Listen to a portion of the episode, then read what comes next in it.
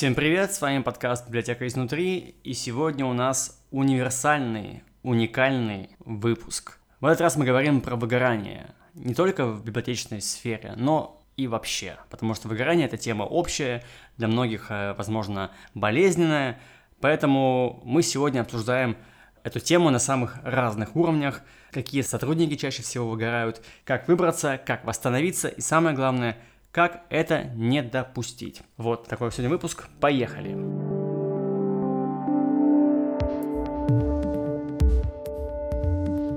Привет, Ксюша. Привет, Сережа. Рад видеть тебя, что мы Да. здорово, что мы снова собираемся, снова На можем деле, я поболтать.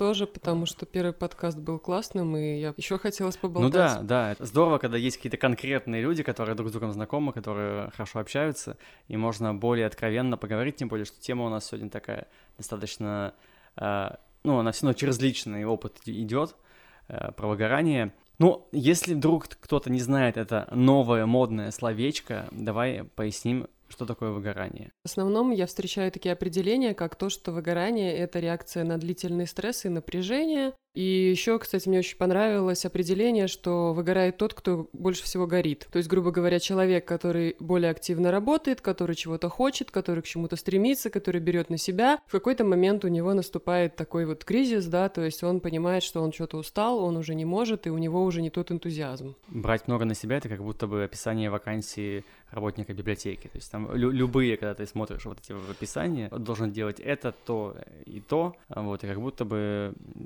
библиотечная сфера — такая идеальная сфера для выгорания, как будто бы. Ну, мы это как раз разберем. Есть такое понятие, как истинное и ложное выгорание. Вот давай разберем. Ну, когда начинается выгорание, да, через сколько месяцев, лет? Ну, я думаю, что в любом случае через несколько лет. Я вообще долгое время считала это ложным каким-то явлением выгорания, если честно.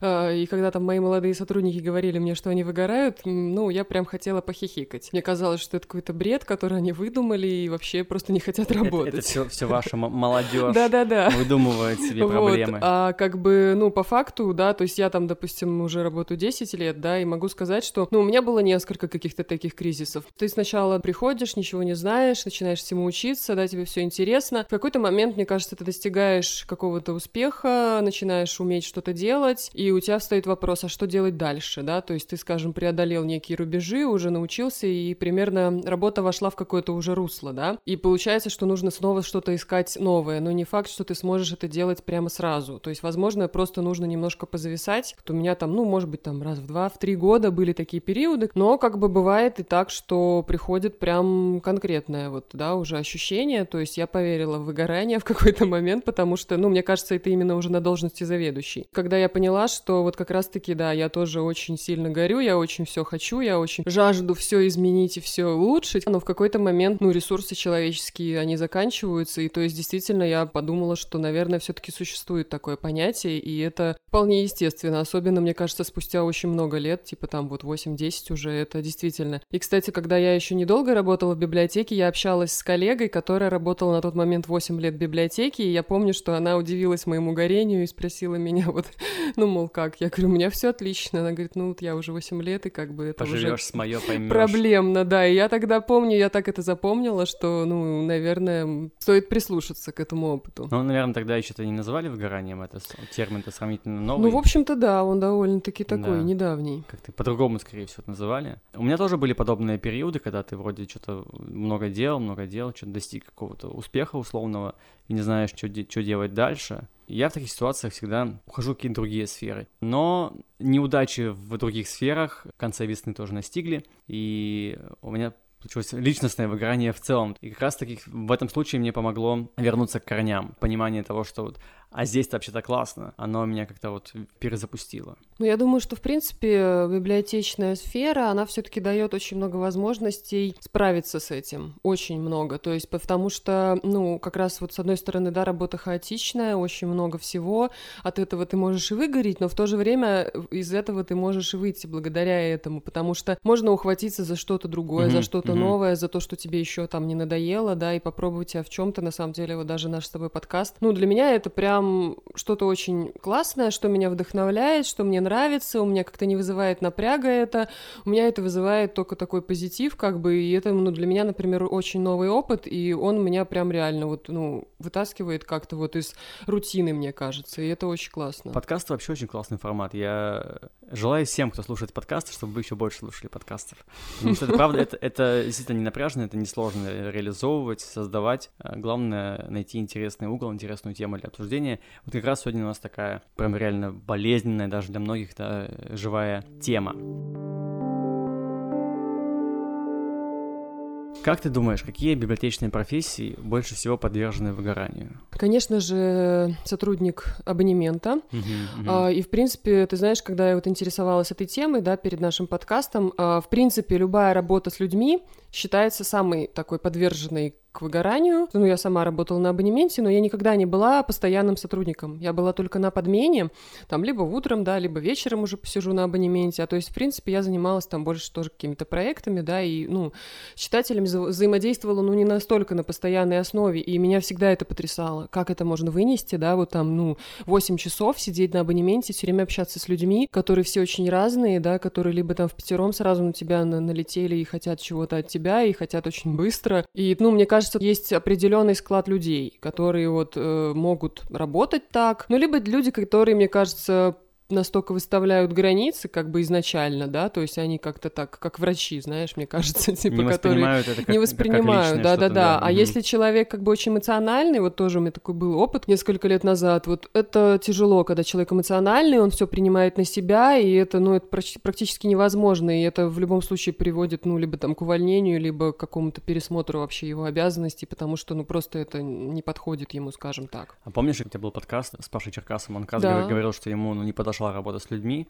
хотя ему нравилось там общаться, там что-то рассказывать, и он перешел в более такой внутренний. Ну вот это как раз, мне кажется, структуру. отличный пример того, что как бы человек все равно нашел, как бы чем ему заняться, да, он да, понял, что да. ему, например, не нравится с людьми, что его там это, может быть, утомляет и так далее, или там ему, ну, не нравится мероприятие, это же тоже не просто общаться, допустим, с творческими людьми, кстати, это тоже, да, довольно-таки так.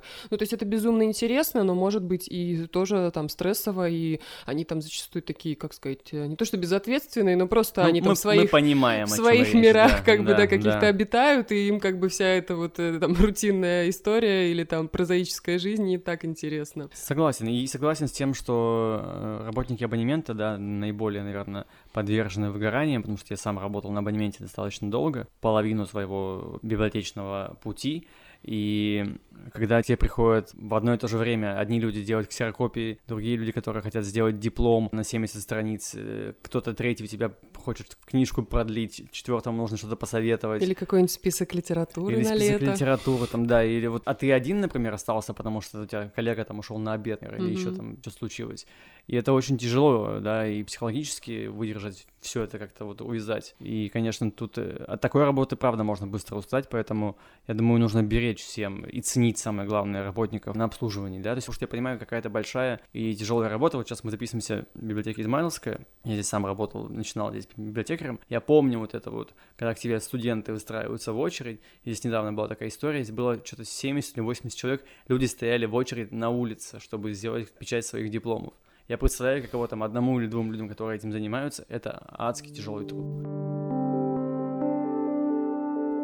Кто еще? Кто еще, если не, не работники абонемента? Тогда, ну, если говорить о вот такой градации, да, топ-3 самых выгораемых э, профессий библиотечных. Первое — это абонемент — а второе, наверное, наверное, руководитель, да, получается? Ну, конечно, да. Я думаю, что мы даже и наблюдаем этот опыт периодически, да, вот видя, как кто-то из заведующих занимается чем-то таким вот, да, ну, очень глобальным, скажем, да, какими-то проектами и так далее. И, ну, это всегда очевидно, что человек в цинтноте в каком-то, что он там на грани и так далее, и так далее. В принципе, я вот могу поделиться своим опытом, что ну, вот эта хаотичность действительно работы и невозможность, в принципе, сосредоточиться, я все время себе говорю, что, ну, может быть, надо отбросить многие там рутинные, да, ежедневные дела и как бы заняться все таки чем-то, что там мне хочется, там что-то такое. Но это вот я несколько раз пробовала, но это очень трудно, потому что рано или поздно, там через час, через два обязательно возникнет что-нибудь такое, что тебе срочно вдруг нужно что-то отправить, что-то решить, нужно куда-то бежать, и вот как бы твоя реакция нужна незамедлительно. И вот это вот нелегко, потому что пока я работала библиотекарем, э, все-таки у меня была практически всегда эта возможность. Ну, рано или поздно я могла сесть, как бы погрузиться, сидеть там, заниматься своими делами, даже вот в отдельное помещение в какое-то уйти, да, чтобы не быть на виду у людей. А тут ты вот всегда, да, и читатели Должен могут обратиться, быть на да, связи. и твои Мгм. сотрудники могут обратиться, как бы, да, и, в общем, ну, то есть это, ну, плюс вот, да, сверху там постоянно какие-то тоже там срочно там до трех что-то нужно сделать. То есть вот это, конечно, мне кажется, вот эта вот многозадачность, да, то есть по факту это тоже такая общее место, скажем, мне кажется, да, что люди с такой вот многозадачностью в своей, да, работе, они тоже как бы выгорают. Ну, иногда вот у меня такое чувство, что, господи, ну почему все, все я, все, все на меня, все, все, то есть, ну, настолько разные, да, вот мы с тобой в первом подкасте обсуждали, что это, да, административная, хозяйственная, творческая, да, часть, как бы Мгм, на заведующий, и еще в каждой из этих сфер там, да, еще миллион каких-то подтем, Да, и да. то есть и все это должен уметь ты, как бы и на все это должен реагировать ты, и все это решать должен ты, и, конечно, от этого иногда прям, ну, уже немножко хочется это запереться в кабинете, и чтобы никто тебя не трогал. Окей, давай поговорим теперь про причины выгорания. Мы подготовили список, их несколько. Ну да, они, мне кажется, тоже во многом э, применимы ко всем там, другим да, сферам, сферам, да, да. То есть есть какие-то там, да, внешние причины. Вот опять же, ну, я как человек, который приехал в Петербург, пусть я здесь уже 17 лет живу, могу сказать, что, знаешь, когда я жила в, да, в Пскове, то часто слышала вот, что ну вот, там в Петербурге такая суета, там в Москве, вот, да, в столицах, там невозможно жить, это все высасывает силы, там что-то такое. Мне казалось, это что это какие-то отмазки, что это все какая-то надуманная тоже история, но по факту я вот как человек, проживший там, да, до определенного, до, ну, по сути, до поступления в институт, я прям подтверждаю стопроцентно, что это так, что насколько город забирает силы, насколько в городе вот эта суета поглощает тебя, насколько ты устаешь просто от того, что ты там домой, да, едешь там где-то в метро или в машине, стоишь в этих пробках и так далее. То есть это, это факт, как бы, который никак нельзя отрицать, что э, мы все здесь просто находимся вот в этом, мне кажется, каком-то непрестанном и давлении, и в какой-то суете, и, в общем, в хаосе. Слушай, а у меня, мне кажется, наоборот. Я недавно был в своем родном городе, я когда приезжаю туда, я условно могу пройти все наиболее интересные э, точки и места за пару дней. Если там жить, я не представляю, чем я там занимался. Ну, то есть од- одна и та же дорога там, да, из центра до, до- до дома, э, понятные места. То есть нет вариантов куда-то в новое э, приключение отправиться, да, как-то себя развлечь. А мегаполис как раз здесь может давать возможность... Ты была когда-нибудь в? Не Была, была, на пикнике. Э, Вот, то есть, ну, ты реально можешь поехать на какую-то станцию метро, и там у тебя, по сути, другой город будет. Всегда есть какой-то момент э, открытия. Но я согласен с тем, что вот этот ритм, что, да, ты должен быть в каком-то потоке таком своеобразном, особенно вот утомительные бывают дороги до дома, да, если там живешь, особенно в конце какой-нибудь ветки, это, безусловно, влияет на жизненные силы. В этом плане какая-нибудь э, жизнь в деревне, где там у тебя все под рукой, никуда не нужно спешить, была бы, конечно, прикольной. А, Ну вот, но мне кажется, что я выиграл со скуки, скорее всего, там. Ну, слушай, я абсолютно с тобой согласна, прямо вот очень вообще откликаются мне твои, твои размышления, потому что это как бы такое противоречие, да, вот моей Да, жизни, да, что да. понимаю, что я просто не знаю, не представляю себе жизни вне Петербурга, вне всех этих возможностей, вне вот этой вот возможности реально поехать куда угодно, да, все время ты открываешь какие-то новые места в городе, в Ленобласти, неважно, да, то есть там, ну, я не знаю, ну, все время музеев миллион, театров миллион, все время, да, остаются места какие-то, Конечно, где ты да, еще да, не да. был, я там мечтала сто лет пойти куда-то там, и вдруг я вот впервые пошла сейчас, да, когда я уже 17 лет живу в Петербурге. Это абсолютно так, и абсолютно так то, что я приезжаю куда-то к себе на родину или в какие-то провинциальные города и представлять начинаю себе, как бы я там жила. Мне кажется, тут вот вопрос в том, что Мгм. нужно тебе. И я понимаю, что для меня вот эти все возможности города огромного, они прям вообще важны очень. Нам нужно спросить наших подписчиков из других городов, не из Питера, Москвы или прочих мегаполисов, как они живут в своих городах. Может, э, у них есть свои мнения, им, наоборот, э, нравится вот этот такой размеренный темп, да. Безусловно, безусловно, нравится. И знаешь, я часто о чем думала, что если бы я не приехала сюда жить и не попробовала бы, то я бы смогла жить там вполне. То есть угу. на той же волне, То есть на которой мы, я жила. Мы же как бы знаем. Да, но просто я контраст. уже знаю другую угу. жизнь, и поэтому да, мне, возможно, наверное, трудно возможно. как бы вернуться к, к чему-то другому уже. Угу. Хорошо, хорошо. Так, это причина весомая внешняя. Следующее — это компьютеры, интернет и мессенджеры. Вот с этим я буквально тоже недавно столкнулся.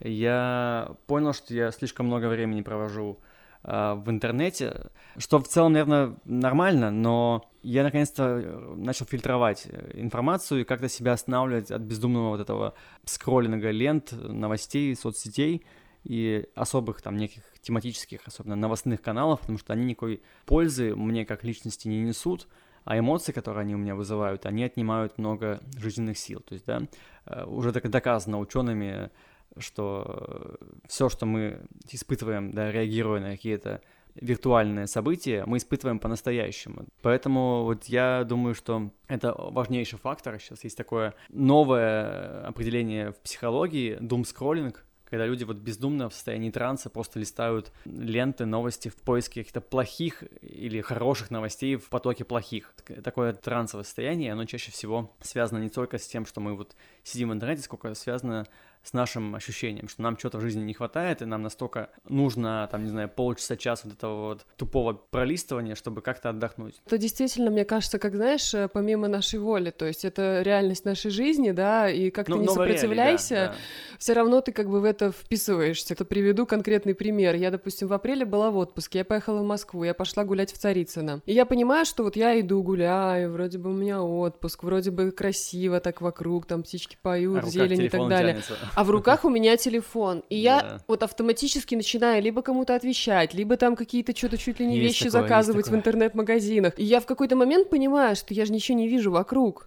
То есть тебе кажется только, что ты что-то отвлекся вроде бы, да, там на телефон, мгм. но по факту ты идешь и вот, ну, и уже начинаешь вообще жить там. Я такая, так, минутку, как бы я приехала в Царицыно, да, то есть мне нужно сейчас, я просто реально, я прям вот себя по рукам ударила и спрятала телефон, и такая, так, гуляем. А самое интересное, что ты еще не можешь немножко от этого вот как состояния сразу, ну, вот в какое-то, да, вот этот покой и, как сказать, умиротворение впасть, да, что ты гуляешь по парку, Мгм, ты еще такой мгм. идешь, у тебя вот это все, мне кажется, в голове, вот это вот как раз то, что ты говоришь. Дёрганность такая Да, есть, то есть дёрганность вечно к телефону действительно. И я вот часто замечаю, я сейчас себе иногда говорю, что да, все время хочется чем-то вот, да, заткнуть уши, что-то на глаза. То есть я себе просто говорю, просто иди и гуляй. Да, вот просто да. без всего. Даже вот куда-то там, не знаю, от метро до дома, да, то есть просто вообще не надо никому звонить, не, не, не, не что-то смотреть, не слушать что-то, то есть просто про... это так тяжело. Я себя поймала на том, что это очень тяжело. Мы все время привыкли себя заполнять вот этим контентом без конца, каким угодно, да, нам кажется, что мы там даже слушаем полезную аудиокнигу, но по факту мы даже не умеем просто идти и гулять. Это удивительно, потому что я как бы человек, который, ну, я бы не назвала себя прям таким там вообще активнейшим пользователем гаджетов, но все равно я тоже в этой как бы всей сфере, в этой среде, и, ну, ничего не могу с этим сделать, то есть приходится реально это уже контролировать. Все мы тут, что называется. Давай перейдем еще к личным индивидуальным причинам, да, у всех разные психотипы, психотравмы э, и черты характера. Как думаешь, что наиболее сильно влияет на выгораемость? Я бы сказала, что слишком ответственное вот отношение к делу для меня и желание все делать идеально, но это я так э, лично меня касается, я бы сказала. Синдром отличника. Вот, да-да-да, то есть жажда все делать очень хорошо, как бы, да, и ты постоянно хочешь все сделать супер, поэтому ты за все очень переживаешь, и это, мне кажется, что, ну, если человек относится к работе как бы спокойно, то он, собственно, в этом покое и пребывает, да, как бы, а ты все время там вершины, вершины, да, то есть все время хочешь чего-то там прям сделать э, прям супер классно, и это, в общем-то, может быть и хорошо, но просто тут тоже нужен какой-то баланс. Э, Я, в принципе, за то, чтобы относиться к работе с энтузиазмом, да, а не как-то там так, типа, что мне по барабану. Но какой-то баланс должен быть. Практически все, кто вот так вот, да, там просто горит, просто с ума сходит по работе, потом рано или поздно, ну, какой-то запал снижается, и увы. А если относиться более-менее ровно, то, может быть, это, ну, по крайней мере, ну, не будет потом так болезненно. Болезненно, да. мгм. Ну, короткими дистанциями, в общем, э, двигаемся к цели, пробежал дорожечку, отдохнул, попил чай и потом снова. А, я еще думаю, что есть такая тема, как контроль-фрик, это тоже такой новый синдром, когда людям важно все контролировать, трудно делегировать что-то кому-то, довериться. И вот такие люди, они, мне кажется, склонны тоже к выгораниям, потому что рано или поздно голова просто лопается от того, что ты не можешь расслабиться, да, а расслабление в работе так или иначе важно. Могу добавить да. немножечко, да, я тоже была библиотекарем, потом стала руководителем, да, и как тоже я читала там, да, в книгах, что, в принципе, люди, которые выросли снизу, а им свойственно сначала, особенно первый там год своей деятельности, все делать, ну, за подчиненных. И я это прекрасно понимала, что так нельзя, как бы, но от этого сразу освободиться очень трудно. Вот сейчас у меня прошло два с половиной года, и я прям понимаю, что я сделала большие успехи в делегировании. И это прям такое наслаждение доставляет, вот это осознание, что ты реально еще год назад вообще думал, что без тебя никто не сможет, и только ты это сможешь, а теперь ты видишь, что твои сотрудники прекрасно это делают, и как же это чудесно. Поэтому я абсолютно согласна, что это нужно обязательно уметь, особенно руководителю. Я тоже люблю делать много и один, да, то есть брать на себя какую-то работу. Но вот у меня был отпуск почти три недели, грубо говоря, с командировкой, и я как-то раскидал своим э, коллегам какие-то обязанности, какие-то ответственности, и отлично справлялись тоже, да, делали даже какие-то мемы, шутки, посты, все, все было, работа не стала, если какие-то вопросы срочные, там, да, без меня не решить, э, писали. И это классное ощущение. Ты при этом начинаешь э, еще как-то больше ценить своих работников и видишь их рост, что да, они там условно смогли тебя заменить там на несколько недель, и ты понимаешь, так, ага, ну вот если что-то случится, то ты знаешь, что можно хотя бы кому-то это доверить, кто может эту работу взять на себя. Без этого никак, без этого тяжело будет.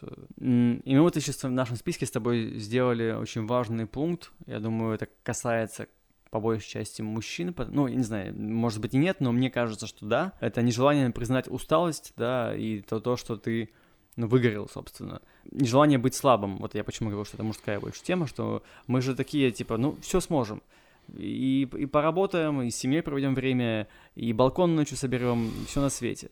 Про балкон это у меня не личная, личная боль, я уже две недели занимаюсь ремонтом. И реально трудно бывает признать, что, ну, типа, все, ты уже выжат, иди, иди поспи, отдохни. Этому прям нужно учиться. Давай поговорим про профилактику выгорания. Что лучше делать, чтобы э, быть как можно чаще в ресурсах рабочих? Первое, давай я начну, это не брать работу домой и не отвечать людям э, на рабочие письма в свое выходное время. Если это, это не что-то срочное, ну, да, нам, руководителям, иногда приходится делать что-то срочно, э, и выходные дни, но кому-то наверняка нет в этом нужды. Что бы ты добавила? Чрезмерно серьезные отношения, то есть, да, конечно, разумеется, нужно серьезно относиться к работе, но не делать ее чем-то таким, центром что, ну, просто, вселенной. да, центром жизни, и что если там ты не сделаешь этого, то я не знаю, что случится. Тут везде нужно, мне кажется, какое-то здравомыслие. Ну, вот то, о чем мы с тобой говорили, как раз вот, да, возвращаясь к причинам, да, то есть, что вот гаджеты, мессенджеры, там вот это все, я в какой-то момент просто отключила уведомления да, на почте и там ВКонтакте, где я больше всего общаюсь там с коллегами, партнерами и так далее, потому что для меня стало понятно, что мне намного легче выделить, да, в день там, ну, не знаю, полчаса, час на то, чтобы почитать, даже в отпуске, да, там переписку какую-то, ответить на все необходимые письма, чем я вот, да, гуляю где-то отдыхаю где-то, и вдруг мне вот эти вот все время, да, уведомления, уведомления, уведомления, и они, возможно, не призывают меня что-то срочно делать, но, но они, они очень тебя, да. током немножко да, бьет, знаешь, да, то да. есть и, и это прям так облегчило жизнь, когда я это сделала, и я ничего, в принципе, не пропускаю. Да даже, я не знаю, в рабочее время ты зайдешь туда раз в три часа, или ты будешь, да, каждые пять минут получать эти уведомления. Это большая, как бы, мне кажется, разница. Вот, вот. я тогда еще добавил бы найти увлечения какие-то, ну, вернее, не найти, наверняка у людей есть увлечения, какие-то хобби, не забывать про них, да, давать себе время заниматься ими, у меня, кстати, например, вот есть такой максимально рабочий лайфхак, я думаю, многие работники библиотеки его могут оценить. Просто во время работы, да, ну, если нет там событий каких-то вокруг, а, если никому шум музыкальный не будет мешать, просто идешь и играешь. 10-15 минут, конечно, надо в идеале, наверное, уметь играть, да, но если даже не умеешь, просто перебираешь эти штучки, что-то пытаешься придумать, это все занимает мозг, отключает, э, перезапускает, очень полезное, полезное дело. Вот Японии, например, работникам выделяется 40 минут или полчаса на НЭП, так называемый, поспать днем. А, прям есть такие капсулы, там комнаты для сна дневного. А, а вот у нас в библиотеках есть фортепиано. Вот идешь и, и играешь там 15 минуток.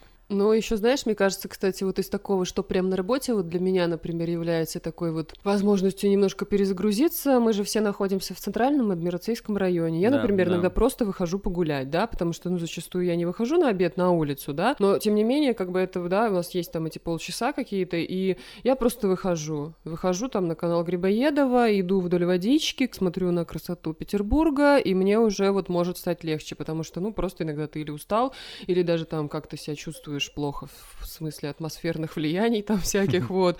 Ну, у меня это бывает. И вот мне, например, это помогает. Вот, соглашусь с тобой про хобби, потому что мне кажется, что первый свой год, э, когда я стала заведующей библиотекой, у меня не было никакой личной жизни. У меня была только работа-дом, работа-дом, работа-дом, как бы, и, ну, дома я даже не помню, там, мне кажется, приходила и тоже или тупила в телефон или что-то такое. Вот в прошлом году начала задумываться о том, что вообще-то как бы надо возвращаться к жизни, то есть возвращать свои увлечения. Я вот люблю очень театр, я стала реально ходить куда-то, куда, где я не была никогда. Я обожаю балет, например, там это всегда для меня такое просто эстетическое какое-то удовольствие, да. Тоже стала там и выходные куда-то выбираться, тоже и на природу, и в музеи, и в какие-то там парки, которых тоже я никогда не была. А вот самым таким прям для меня, наверное, всплеском вообще чего-то нового в жизни и каким-то вот новым витком в жизни стало то, что я решила пойти на курсы вождения. И реально, то есть я приходила два раза в неделю вечером, да, на эти занятия, казалось бы, уже уставшая, но меня это так перезаряжало, так переключало, ну, сначала теория, да, потом практика, в общем, это было очень круто, а самое главное, что я смогла сразу начать водить, то есть вот уже полгода, как я прям водитель, и, ой, это вообще, это прям, ну, новое что-то в жизни, это очень круто, и вот я считаю, что такие вещи, они помогают как-то тоже почувствовать что-то такое, новый вкус какой-то. Поздравляю с полгода вождения. И перейдем к следующему пункту нашего списка. Это про эмоции, да, вот неумение признаваться. Есть лайфхаки, да, если тяжело в этом кому-то признаться или самому себе, можно признаться в бумаге написать ручкой, либо даже можно, наверное, на компьютере там самому себе со- сообщение ВКонтакте отправить. Ну, А, ты вот. знаешь, можно, кстати, говорят, как даже на диктофон Или надиктовать диктофон, просто, да, да, но просто вообще... голосовое записываешь Да, да, себе. голосовое помогает, типа просто выругаться там, не знаю, высказаться, вот. Но в плане писать, говорят, все-таки лучше ручкой, хотя мы все очень сильно от- отучились Ой, от да, это этого. правда. Вот, но просто да, когда пишешь, да, говорят, там работает э, не то полушарие, о котором ты думаешь, и как бы у тебя, ну, включается другое полушарие, и от этого очень хорошо становится, прям очень, ну, классно, то есть, и, ну, в принципе, я сама это пробовала, прям сидишь и пишешь, и пишешь, прям как тебя там все бесит, как тебе все не нравится, я не знаю, как там тебя кто-то злит, или ты там ненавидишь что-то, то есть это реально работает, прям очень классно. Просто Как- очень трудно, на самом деле, себя заставить это сделать. Как Барт Симпсон, да, вот на доске также и пишешь. Я ненавижу библиотеку. Я ненавижу библиотеку. Ну и важный э, момент э, профилактики выгорания, я с ним напрямую часто сталкивался, это брать отпуска. Говорят, что отпуска это невыгодно, да, может быть и так с финансовой точки зрения, но для отдыха это точно нужно. И причем недели двух часто бывает мало. Ты за неделю только, наверное, вернешься к какому-то состоянию расслабленности, только, только перезапустишься, и тебе отпуск начнется спустя эту неделю. Поэтому важно, да, по возможности брать эти какие-то отпуска. И я думаю, что, ну, если совсем нужно брать там какие-то за свой счет, может быть, да, отгулы, тем более, что все это допустимо по трудовому кодексу, да, если нужно, пожалуйста, берите, отдыхайте, там, не знаю, сделайте какие-то свои дела. Зда- про здоровье не, заним... не забывайте, вот, что важно. Ну И да, да, психологическое да. в том То есть числе. вот как раз-таки мы говорили там, да, очень сначала, в самом начале там про черты характера и про, да, какие-то семейные, да, проблемы. Просто вот я сталкивалась с тем, что такое бывает, да, то есть и мои сотрудники в том числе брали отпуска, потому что, да, какие-то семейные трудности их заставляли это делать. И, ну, меня прям поражало, что руководство всегда идет навстречу. И это, ну, очень приятно, правда. Это здорово, это прям, ну, как-то тебе помогает эм, понять, что действительно, ну, никто не будет там прям э, не знаю, так строг к тебе, что ни за что, ни за что тебе не даст такой возможности, вот. Ну и, в принципе, да, про отпуска с тобой согласна, что недели двух мало, что надо больше, но, с другой стороны, я для себя тоже такую выработала уже практику, что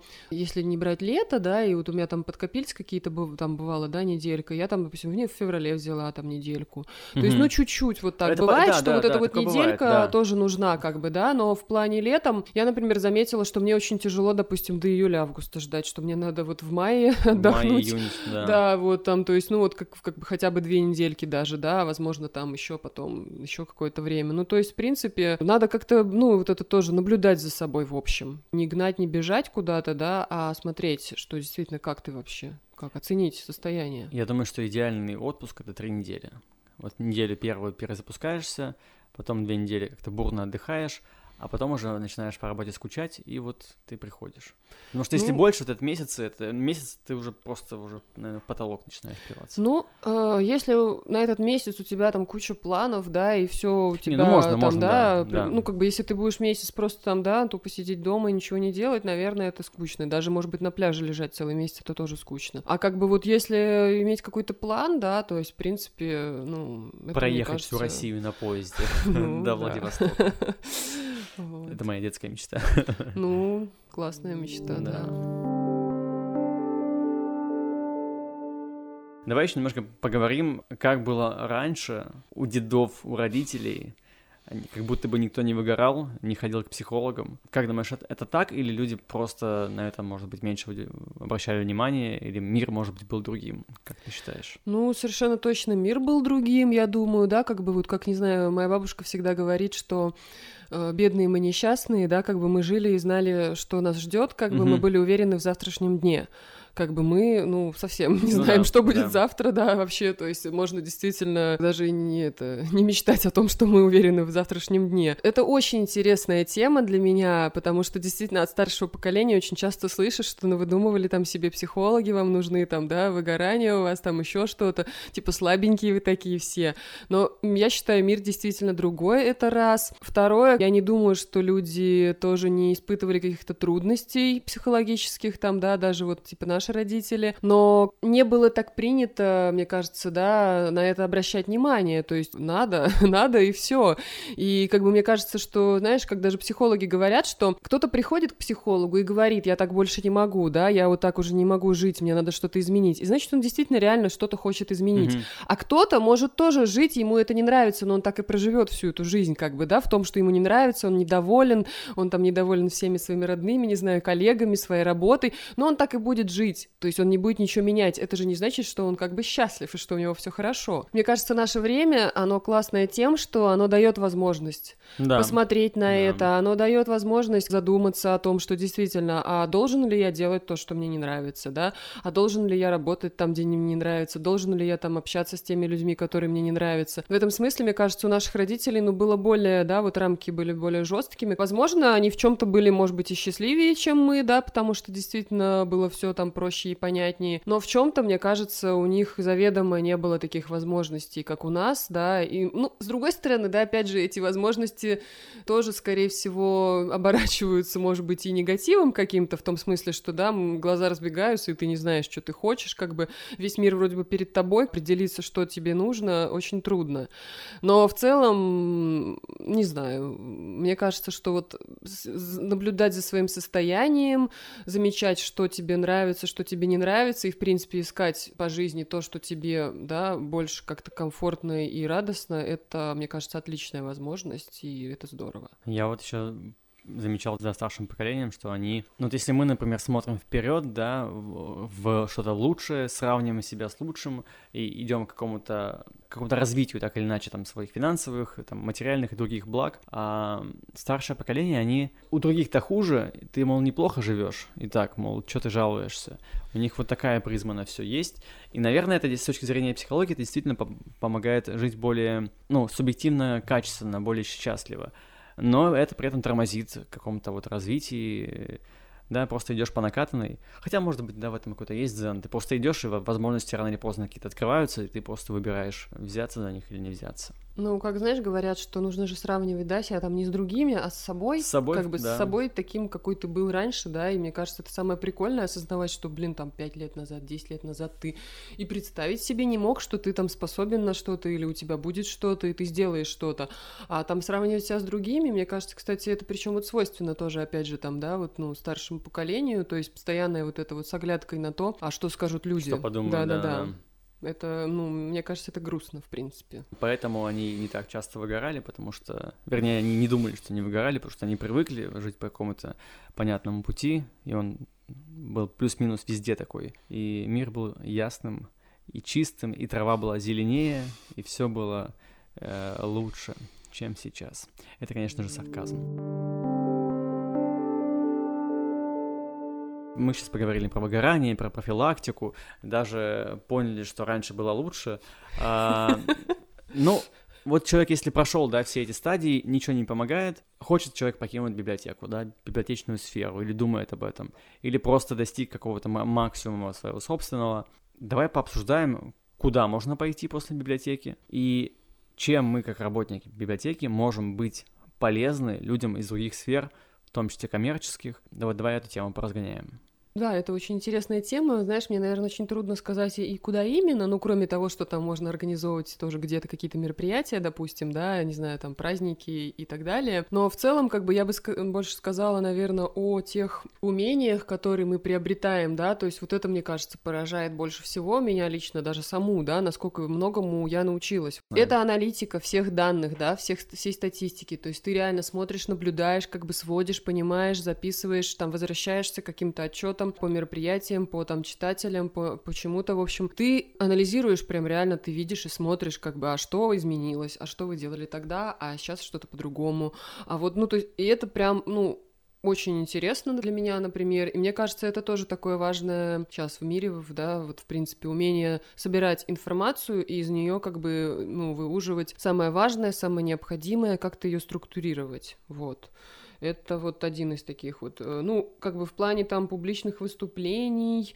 Я, например, приобрела большой опыт, хотя в школе я вроде бы тоже была ведущей, но потом я как-то утратила все эти свои навыки. Долгое время ничем таким не занималась, и поэтому все было как с нуля. И ты знаешь, э, я помню, когда вот был юбилей Некрасова, да, то есть на тот момент я работала там уже 8 лет, и как я на конгрессе Некрасовском себя прекрасно чувствовала, как я выступала, с таким просто удовольствием. Вот именно, да, как бы не трясясь там, не думая, что, боже, какой ужас, что происходит, да, а именно действительно рассказывая с удовольствием, с радостью о том, что мы Шутками. сделали, да, с шутками с какими-то, то есть я помню, получила много там положительных отзывов, и вот это ты чувствуешь, что вот ты пришел к чему-то, ты действительно чему-то научился. Вот, ну и своих скажу, вот еще личных, у меня мама и дед журналисты, и как бы я тоже там писала в школе какие-то заметки, но в принципе я как-то никогда особо в этому вроде бы не стремилась так, да, этим заниматься. Но в библиотеке пришлось, да, тоже и писать, и участвовать в каких-то конкурсах, и я тоже помню какие-то первые работы, когда это ты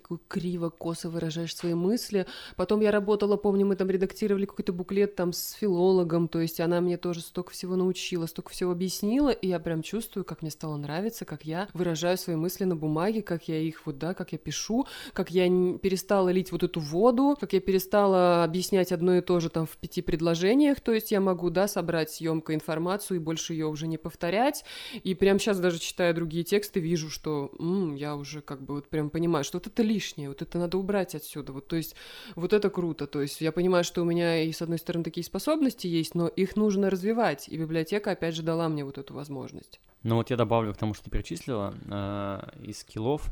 Э, это, собственно, менеджмент, да, везде нужны управленцы, это бес- бессмертная профессия, даже если нас захватят нейросети, андроиды, роботы и все прочее, э, кто-то же должен их будет направлять, давать им команды, прописывать э, путь их движения, и это как раз вот то, чем мы так или иначе занимаемся, почему, я думаю, занимаемся э, на любом, на любой должности, ты все равно какой-то э, микроменеджмент есть у любого работника, да, дать чему-то какие-то задачи кому-то, либо делегировать, либо что-то еще. И это, в общем, то, чем занимаются менеджеры проектов, проект-менеджеры э, или продакт-менеджеры. Поэтому, да, это тоже такая большая история. Про пу- публичное выступление полностью согласен, да, я за 9 лет своей би- жизни в библиотеке, начиная с выступлений где я, заикаясь и трясясь, э, выступал на аудиторию два человека, сейчас спокойно могу на 80 человек, это и больше, все что угодно, в принципе, рассказывать, не готовясь особо, честно говоря. Да простят меня те, где я выступаю. А, вот, но это, это правда скилл. А если говорить про какие-то конкретные сферы, да, вот, в принципе, ты, в общем-то, перечислил в своем рассказе несколько достаточно очевидных профессий. Это редактор, да, автор статей, текстов, SMM-менеджмент, э, да, SMM-щик, пиарщик, наверное, поскольку мы тоже этим занимаемся. Кстати, даже знаю, мне кажется, что есть у нас такой, такие примеры, когда человек ушел вести куда-то соцсети. Да, были такие примеры. Да-да-да. Ну вот. и вот как бы, да, менеджер каких-то проектов, мне кажется, это вообще классика. В каком-то другом месте, наверное, даже будет проще, потому что здесь такой огромный разброс. Кажется, уже все по плечу и ну все да, под силам. Да. Проработал в бюджетной сфере, прошел крещение огнем, что называется. Я согласен, да, и мы столько много ролей выполняем, так или иначе, да, смешивая всякие функции, что наверное, может быть, реально даже проще где-то, поскольку там будет какая-то одна роль, не знаю, сиди, там, делай вот это, и ты сидишь и делаешь вот это, и все. И нет никаких других на тебе задач, которые внезапно тебя сваливаются. Не знаю, а если те, кто нас слушают, у них есть какой-то пример знакомых, либо вы сами а, перешли из работы в этой сфере библиотечной какую-то другую, Расскажите, поделитесь своим опытом, это очень интересно, мы с радостью послушаем. А, а я надеюсь, что единственное место, куда я перейду здесь работать в библиотеке, это большое кино. Я думаю, что меня поймут и коллеги, и, простят, если вдруг я внезапно уеду в Голливуд сниматься. Ну что ж, Ксюша, будем завершать. Спасибо тебе большое за беседу, за эту тему. Мы к ней прям готовились как-то обстоятельно не, то, что мы к другим не готовимся, но к этой мы прям подошли, заранее встретились, там материалы скидывали друг другу, всякие статьи, обсуждения были бурные того, как э, противостоять этому чертовому выгоранию. Надеюсь, что людям полезно было услышать нас, услышать нас, наш опыт, сделать какие-то выводы для себя, ну и не выгорать или выгорать хотя бы поменьше. Да, спасибо тебе большое. На самом деле очень приятно именно то, что это такой запрос уже вышел, да, на наш подкаст. Да, да. То есть комментарии о том, что вот да, как у вас с этим. И, конечно же, мы были, мне кажется, очень рады откликнуться прямо на такой запрос, тем более, что действительно тема супер актуальная. Значит, не зря, не зря ведем проект, не, не зря ведем подкаст. А, друзья, напоминаю, подкаст выходит везде, где только можно. Ставьте ему оценки, пишите комментарии, отвечайте на вопросы, которые мы здесь поднимаем, и просим вас э, откликаться на них.